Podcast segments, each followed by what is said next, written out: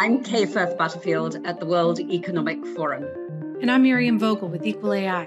And this is In AI We Trust. Hello, Kay. Great to see you. And you, Miriam. Yes. What's been happening with Equal AI and your work this week? Oh, we have been having good fun with meetings across the federal executive branches in the US and on the Hill, and really trying to push out some of the work that we've been thinking about and working on for some time.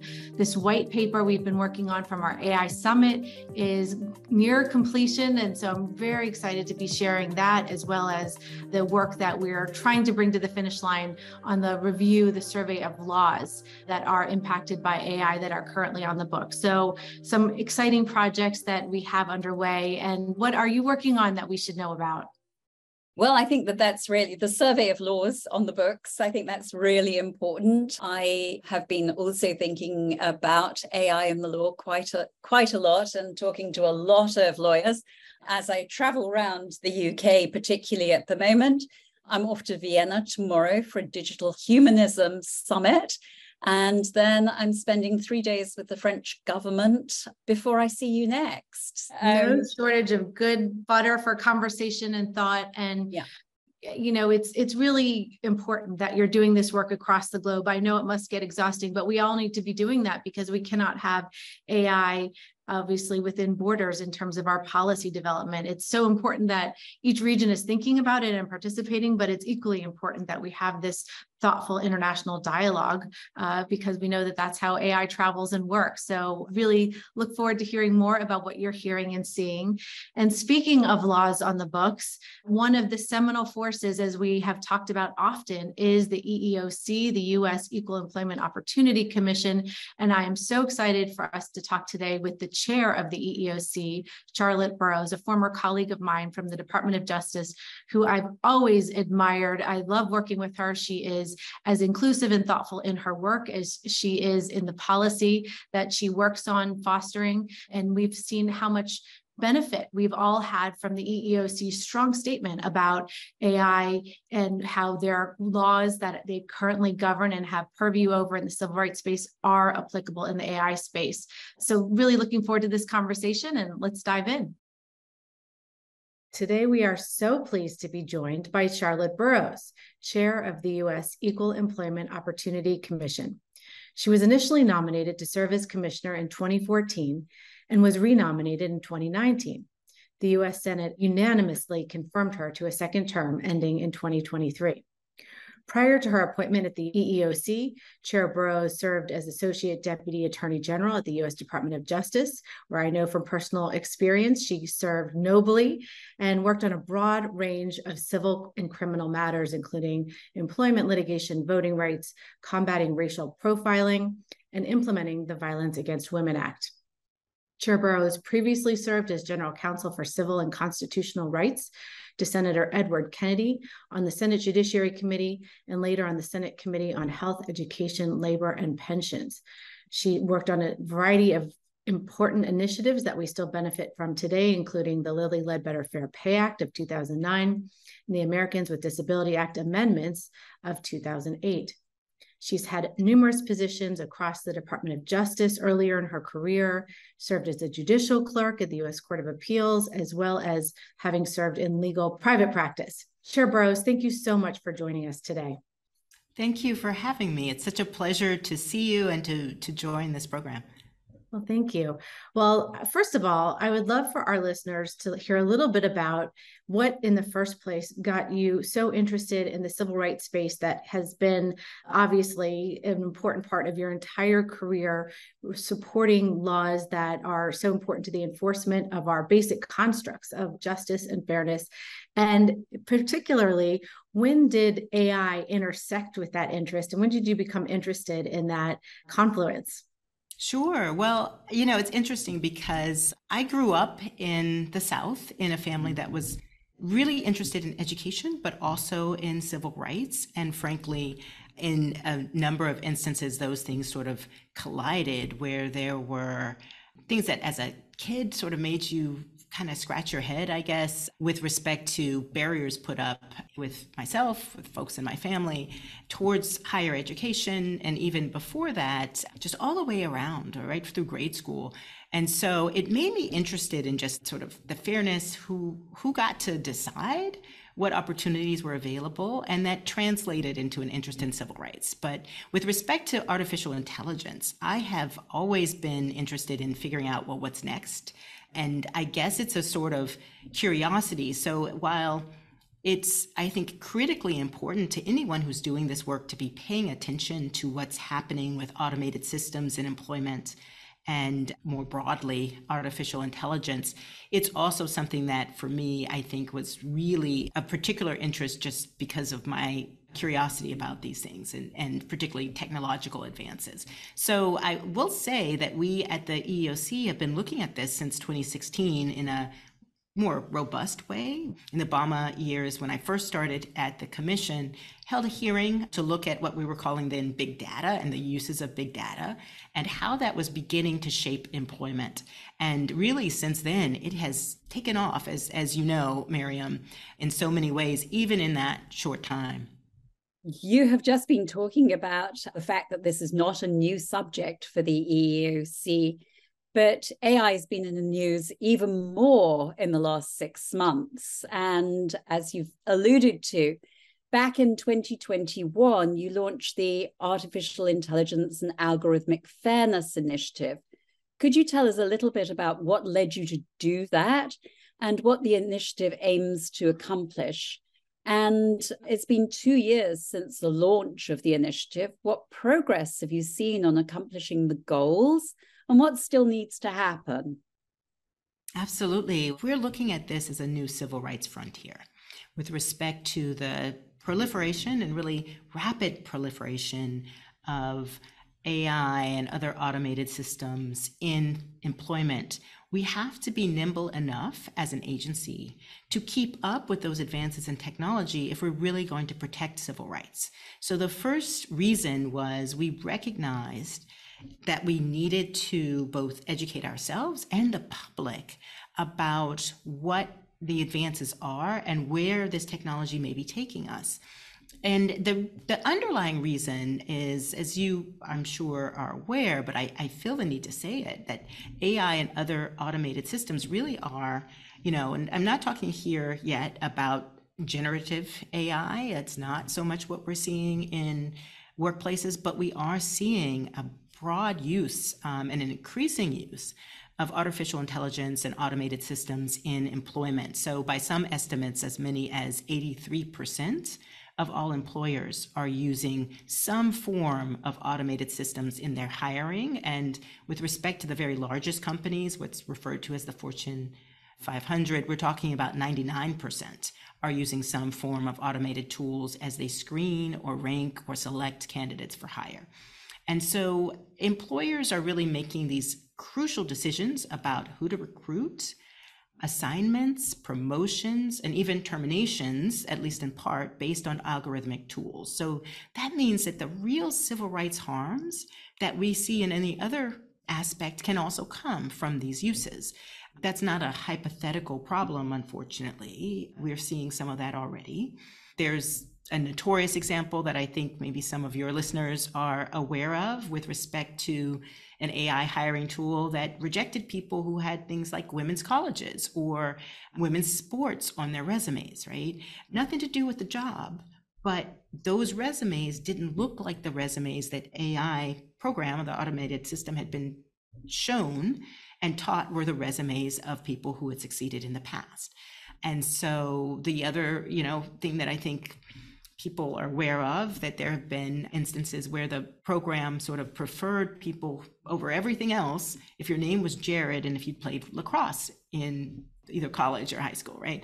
So clearly those things are not what we think that most jobs should be selecting based on. But if we don't pay attention, if we don't really pay attention as an agency, then those can end up shifting the way that, you know, hiring works, the way that all these employment opportunities work, that our civil rights laws were enacted to protect us from those kinds of harms, that those things will nonetheless happen. And one other thing I would say for us in terms of goals is going back to educating the public to the extent that these systems are working already, most of the time, employees have no idea or applicants have no idea that they're being screened out because of an algorithm. But sometimes they may have hints.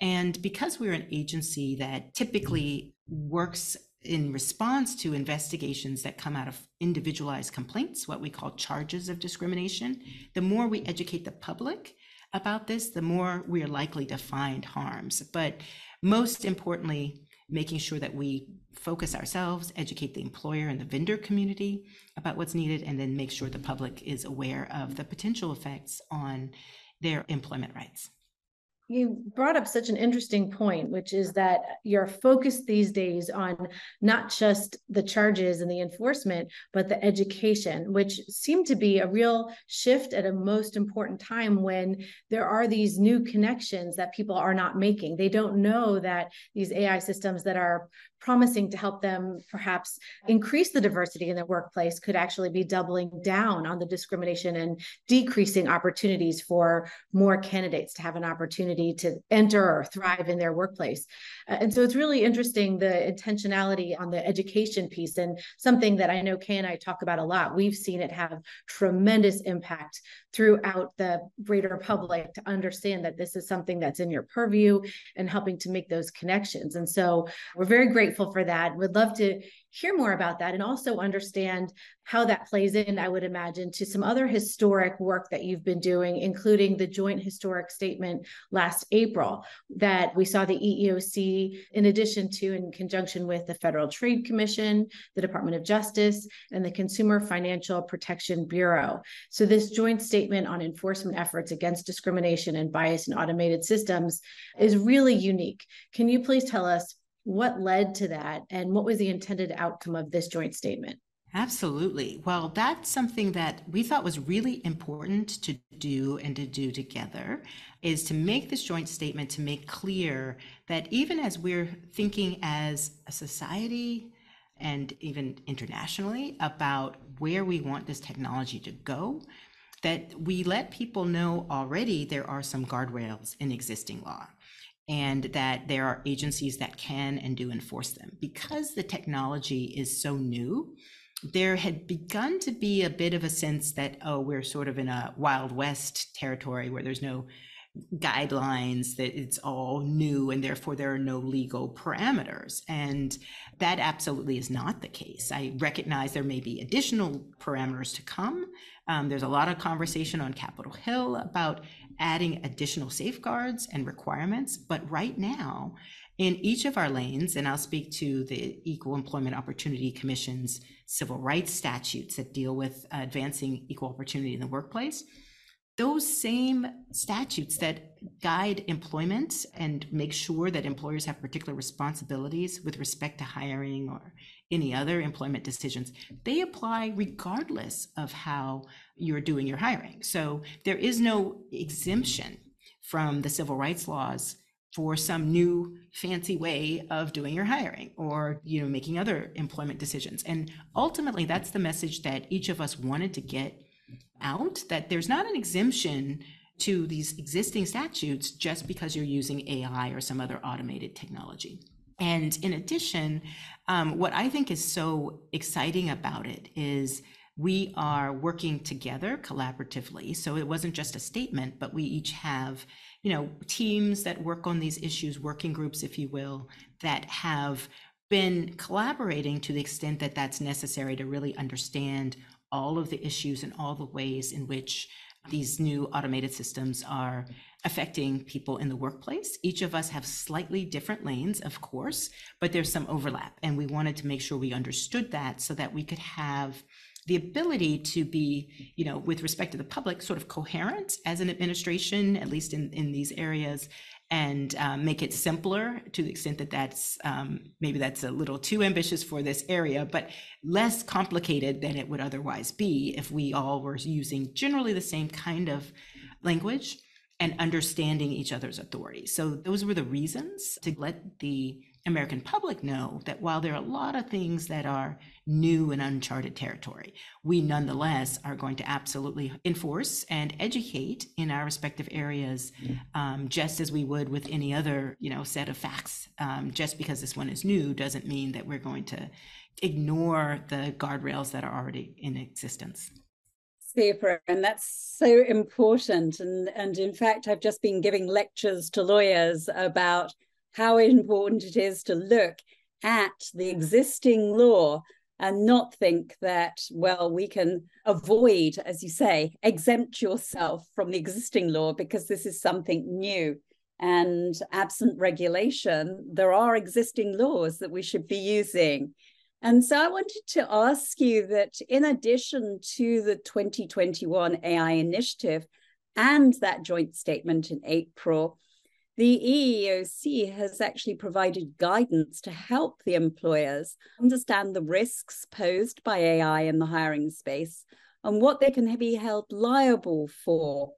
In fact, of May last year, 2022, the EEOC, along with the Department of Justice, issued historic guidelines on how AI can violate the Americans with Disabilities Act, also known as ADA.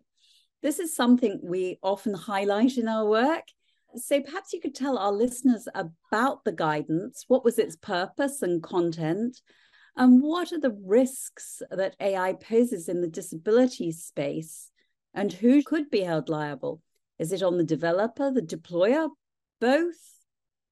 Absolutely. So we were delighted to partner with the Department of Justice on these issues. And just for background purposes, in case not everyone uh, listening is aware of this, we share the Americans with Disabilities Act enforcement role with the Justice Department. So we investigate with respect to state, local, private employers, any of those, but with those employers that are state and local governments, we would then, if there were something developed into a lawsuit, we would hand that over to the Department of Justice.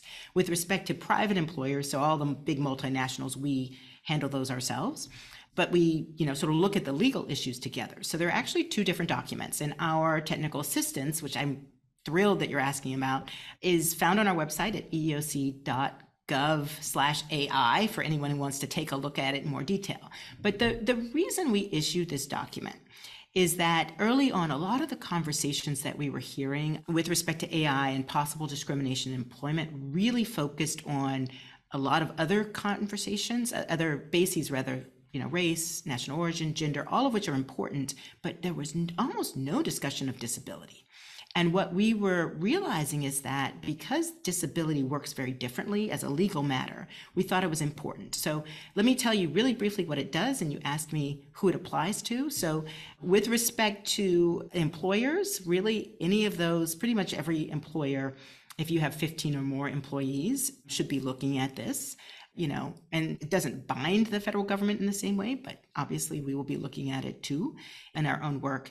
And it serves as um, a guide for employers, software developers, employees, vendors who want to understand this. So, the big thing that the document does is to walk through what the legal requirements are and to give some very practical examples of what the problems could be. So the first one is really, and it's a big one, but it's not that hard if you stop and think about it, is that there has to be the ability for someone who's, say, taking an assessment that's an automated assessment to get an accommodation if they need it. So imagine someone who's taking maybe a screening and it requires the use of your keyboard or a mouse, right? And if you have a, a problem, a dexterity problem that means you need more time or you can't manipulate it in the same way, even though you may be qualified, you need to be able to articulate that and ask for um, additional time or some sort of accommodation. What we have seen as a problem is that sometimes the employer will outsource the screening to a vendor that's not familiar with the ADA requirements. And the employer may be, but leaves it to someone else. And the employee in that need fall through the cracks. Or if something is so automated that there's no space to ask for it, that's when you come up with a particular challenge. But there are other kinds of challenges that may come up, or even some of these personality tests that ask things like, do you wake up feeling sad, or those kinds of things automatically you know, may lead you to a place where you're inadvertently asking about whether someone has depression or some other disability. And so that is under the ADA, something that is prohibited. It's a bright line. You can't ask your applicants that. They can volunteer it if they want an accommodation.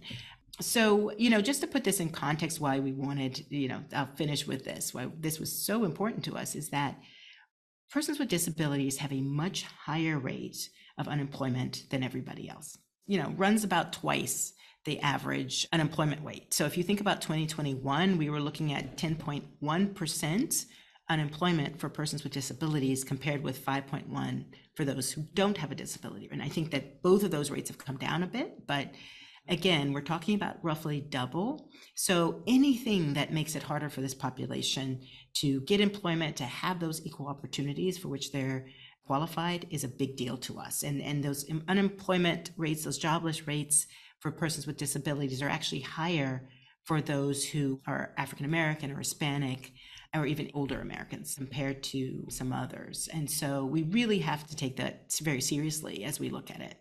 Happy to talk more about the things that we're seeing as potential issues there, but that's really the the bread and butter, if you will, of the TA. And we think it's a really great document. We've gotten good feedback. So really commend it to your listeners. And obviously we're always interested to hear feedback too. So people can reach out and let us know um, what they think or if they think that there's more that we should be doing in this area because we we recognize how important it is to educate as well as you know be the enforcers if you will well, we really cannot commend you enough on all of these important initiatives we're talking about. But that one in particular um, was so important because it opened people's eyes to both a need, people who were being harmed without necessarily employers knowing it in their AI use. Obviously, a population, as you mentioned, that is more vulnerable, so that for whom we do need to be taking extra measures to make sure that we're not discriminating or harming or precluding ourselves, our places of employment from benefiting from these individuals who otherwise could be thriving. But it also was good to put employers on notice that while they were very familiar with certain types of laws to which they'd be held liable, I don't think enough of them were thinking about their AI use and ADA. And so I think it was an important public service and uh, really something that has had so much impact. So thank you for that would love to hear more about the types of use cases you're thinking about because I do think there are so many employers out there who just don't realize that they could be discriminating in that way. But similarly, you have another initiative that was so important recently issuing guidance on assessing AI impact in one of the preeminent employment discrimination laws, Title VII of the Civil Rights Act of 1964. So again, if you wouldn't mind sharing some examples of the type of use cases that you had in mind in issuing this guidance, how could someone be violating the ADA and Title VII with their use of AI and not even know it? Thank you for that, because I think it's really important to get concrete. So let's stick with the ADA for just a minute, right? So there's a couple of ways that, and we talk about this in the guidance. So, first, an employer, as I mentioned earlier, could fail to provide a reasonable accommodation. Um, we've talked about that already, and that's relatively straightforward, but it really is, you know, you have to think about it beforehand not have it scrambling in the in the moment. What would you do? Often the best thing to do is to think are there some alternatives that we could have that might um, assist somebody who you know obviously there's so many different kinds of disabilities that you can't anticipate everything but having an accommodations process ready to go ahead of time and having some way for someone to be able to avail themselves of that that's simple straightforward and clearly communicated is critical. Um, the other thing that we find as a potential problem is that ai could exclude people based on an algorithmic assessment that unfairly sort of screens out individuals. Um, so it's unlawful to screen someone out if they're able to perform the essential functions of the job safely and competently even if it means doing so within a reasonable accommodation. And so that goes back to my example with, you know, hey, you might get screened out because you have depression. If that assessment that says, hey, if you wake up feeling sad, we're not going to take you as an employee. Or someone, this is one that affects persons with disabilities, but a whole host of others as well. If you have a gap in your resume, right traditionally that's been something that was done in the you know traditional hiring and we are seeing some of the algorithms just sort of say hey got longer than say six months when you're off, we're not going to do that. So think about women who may be caregivers or, you know, left to take care of a child. Often it hits women in that way, but it also can affect you if you've had an illness and a disability. And so that is a problem. And we've seen with some of these programs use sort of a analysis of speech patterns that can affect you based on national origin or depending on if you have an accent. It could also affect you if you were someone who has a speech impediment but could otherwise do the job. And so those are things that come up with respect to race national origin and gender is under Title VII, so the newer technical assistance guidance that we put out, which deals with race, national origin, also religion is something that comes up, believe it or not, uh, color and sex, which includes sexual orientation, gender identity, and pregnancy for us as we interpret it. That often the issue is that there has been biased training data that is used to develop. Um, and by bias, I don't mean intentionally biased, but just, for instance, to go back to the example of resumes used to train a screening device that were mostly from men that did not include any reference to women's colleges or women's sports, right? So when you had that training data, what happened is when someone applied who had a women's college or women's sports team on their resume, it in the pattern matching that was going on essentially with the automated training data that had been used, they simply got kicked out because they looked different from what the algorithm had been trained to think was the ideal candidate.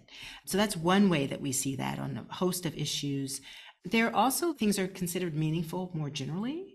Um, algorithms can be programmed in such a way that the biases and assumptions and preconceptions of the people who design them will vary and inadvertently bake into that algorithm um, discrimination. And there are also some that, uh, frankly, this is rarer, but we have seen some which intentionally target, you know, candidates based on a protected category. The one that comes to mind immediately, because it's a case that we have from litigation, is that there was a programming of, you know, birth dates. So birth dates past a certain year, if you were older than a particular age, would not advance. They were not even considered in the application process.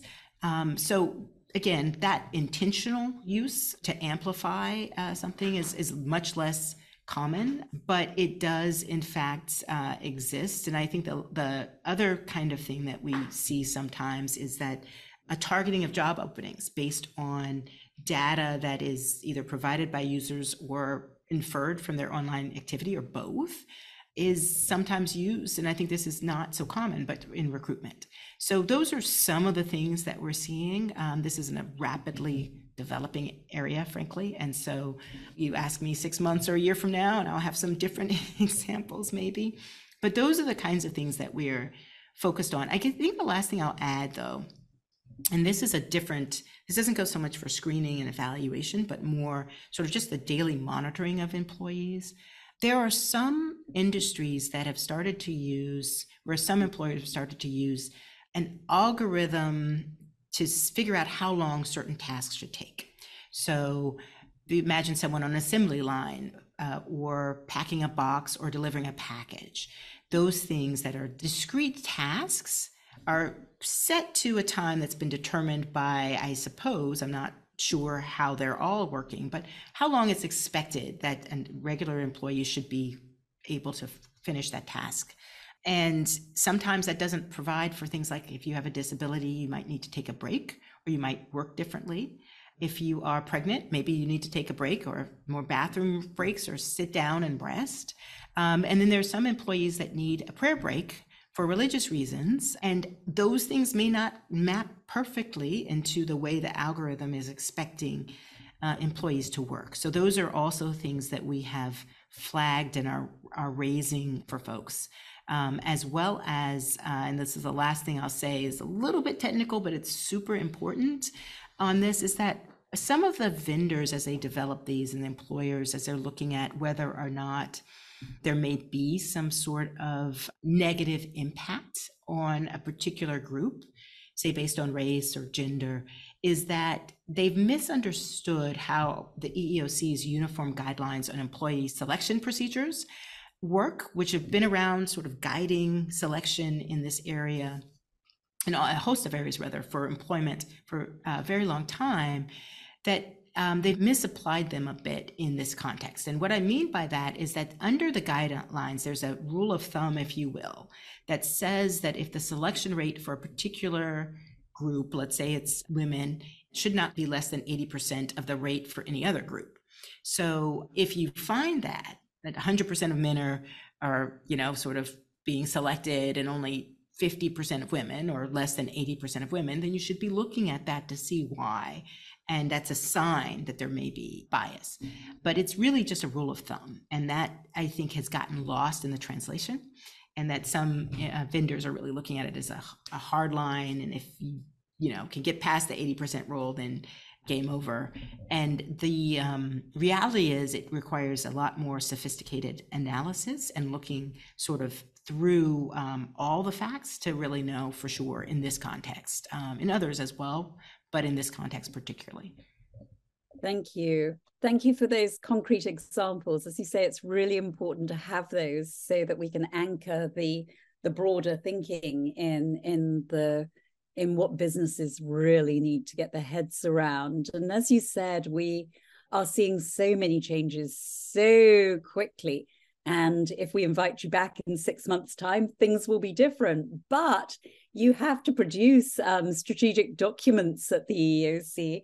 And so back in January, you published your draft strategic enforcement plan for 2023 to 2027. So, although it's only in draft, it included several references to AI as part of the EEOC's goals for the next four years.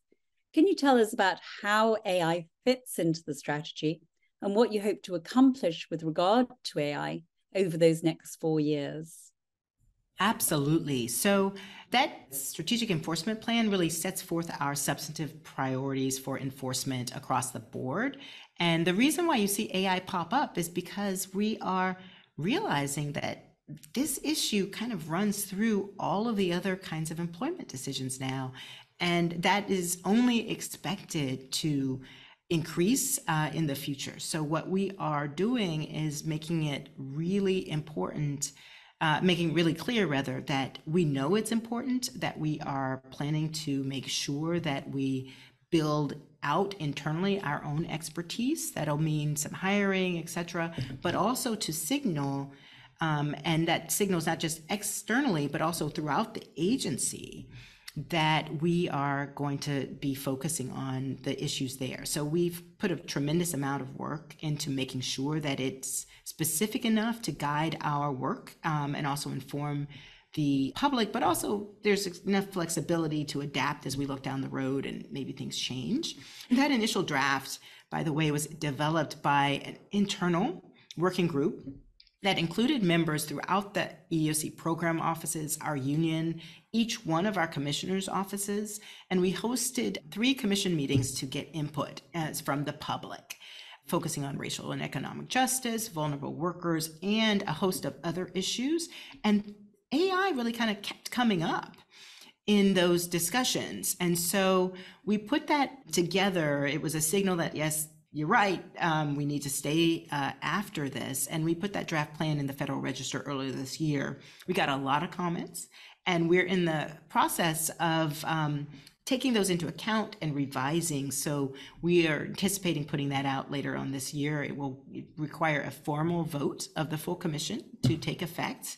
And I don't want to get ahead of that. Um, but as you note, we did include AI in the draft, and we've heard a lot not just in the listening sessions, but also in our comments about the importance of that, um, including during a hearing we had earlier this year. So stay tuned, but I do anticipate that uh, it may still be in the final. So we'll see. Again, no predictions ahead of the commission vote, but I, at least speaking for myself, think it's it's an important area. Well, we will certainly be on the lookout for that. Chair Burrows, you've given us so much to talk about here in terms of all the different initiatives you have underway, all the different ways that you're making sure the public is aware and safeguarded with AI use, uh, let alone all the other things you're doing.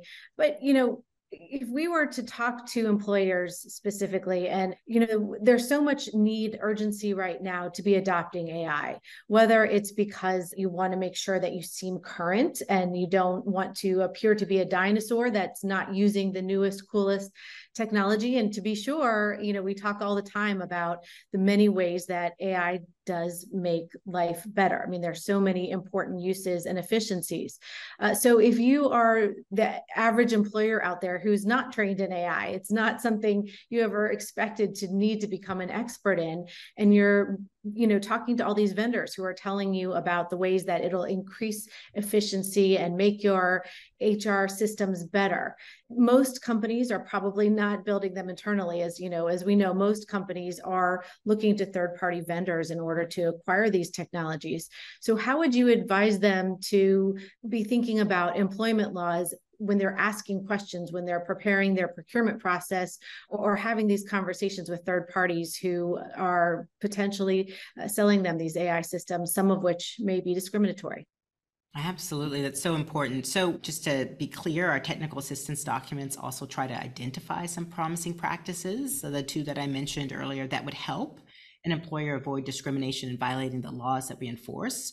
So, in the ADA context, um, we've included ways for employers to make their employment processes sort of less opaque and allow persons with disabilities the chance to compete fairly. So, one of the things that we think is important is to make sure that there's that reasonable accommodation process. If you're talking to a vendor, to talk to them about, you know, what would happen if someone asked for accommodation, at what point that can be fit into the process. You'll learn a lot, not just by how they've done it, but how thoughtful they are about that will tell you, I think, it's a good indicator rather about how much they've prioritized these issues.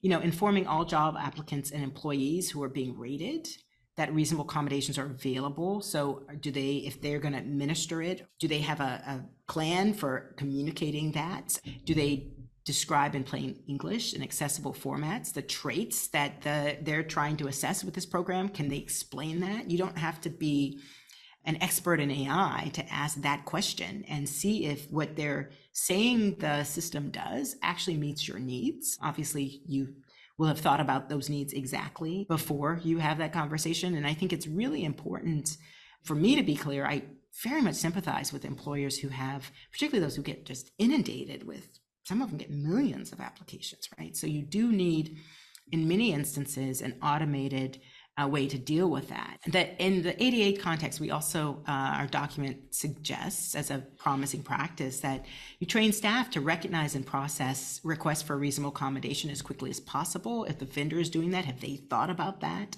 Train staff to develop or obtain alternative means of rating job applicants and employees if somebody really can't take your assessment because of a disability and that'll decrease the likelihood of those things. I think also in the Title VII context, so with respect to race, national origin, religion, uh, gender, color, the types of questions an employer wants to ask could include things like, you know, whether or not they've looked into the disparate impact. Have they examined that? And again, you don't have to be an expert to ask that. It's a yes or no. But in particular, um, and this is a bit more technical, but also, are they just relying on the four fifths rule? Or are they looking at something more sophisticated for statistical significance? You don't have to be able to yourself evaluate that, but just seeing if they're thoughtful in the answering the questions, I think could be helpful. It's important for employers to be sort of thinking through that in advance and really asking what does this measure? What does it actually do?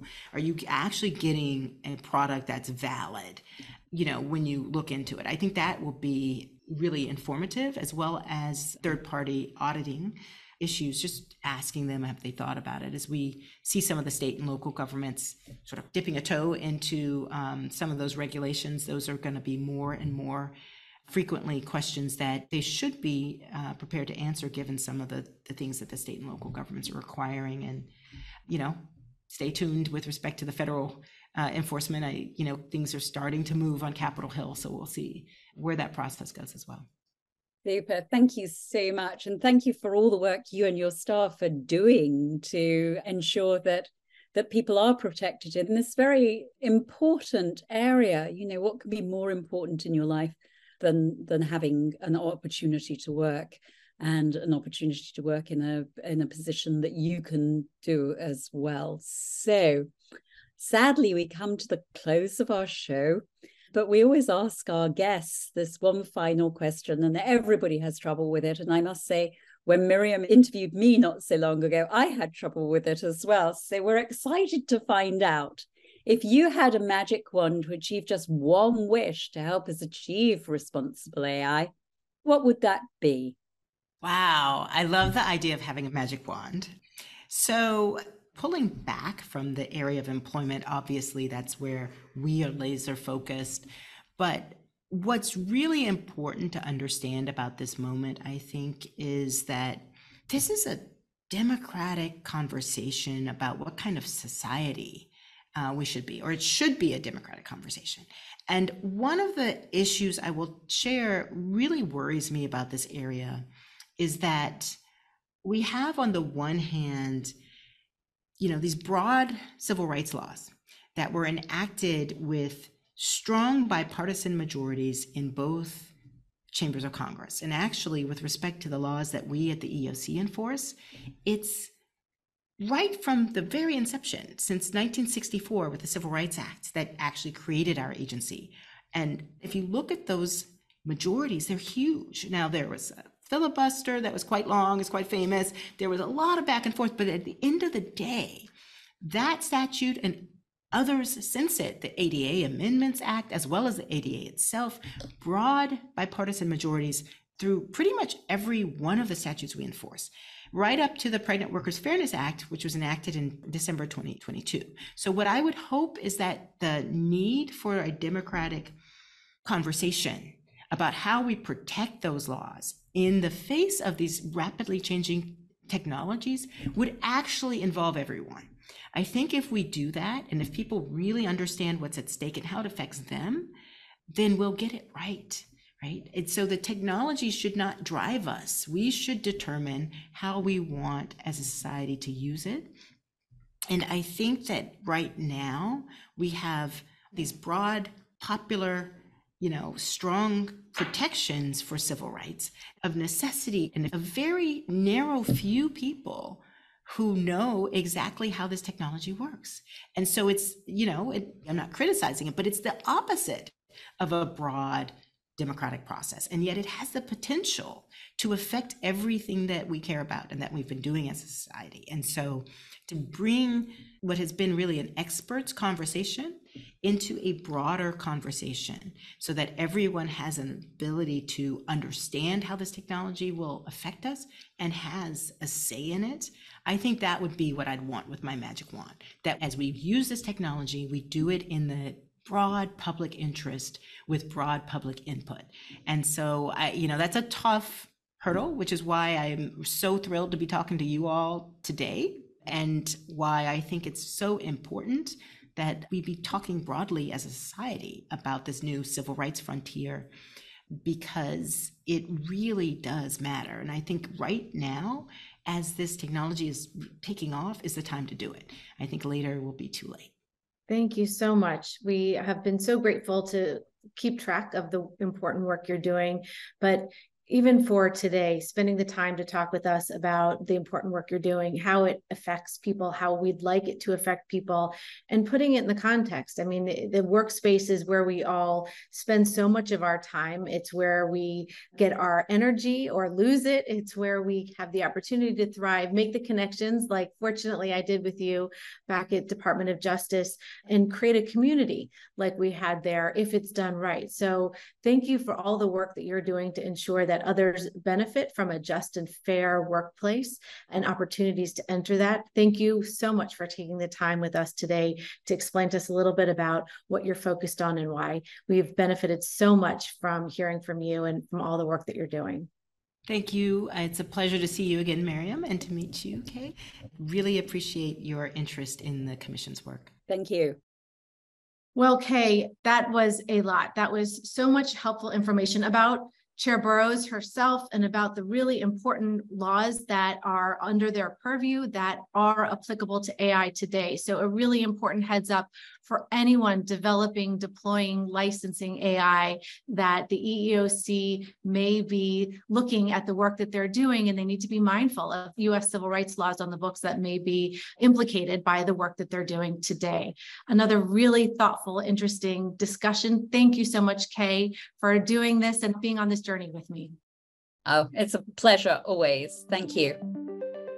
Subscribe to or download our podcast on Spotify, Apple Podcasts, Google Play, or wherever you get your podcasts. We always welcome your feedback. And if you like the podcast, please rate us or give us a review.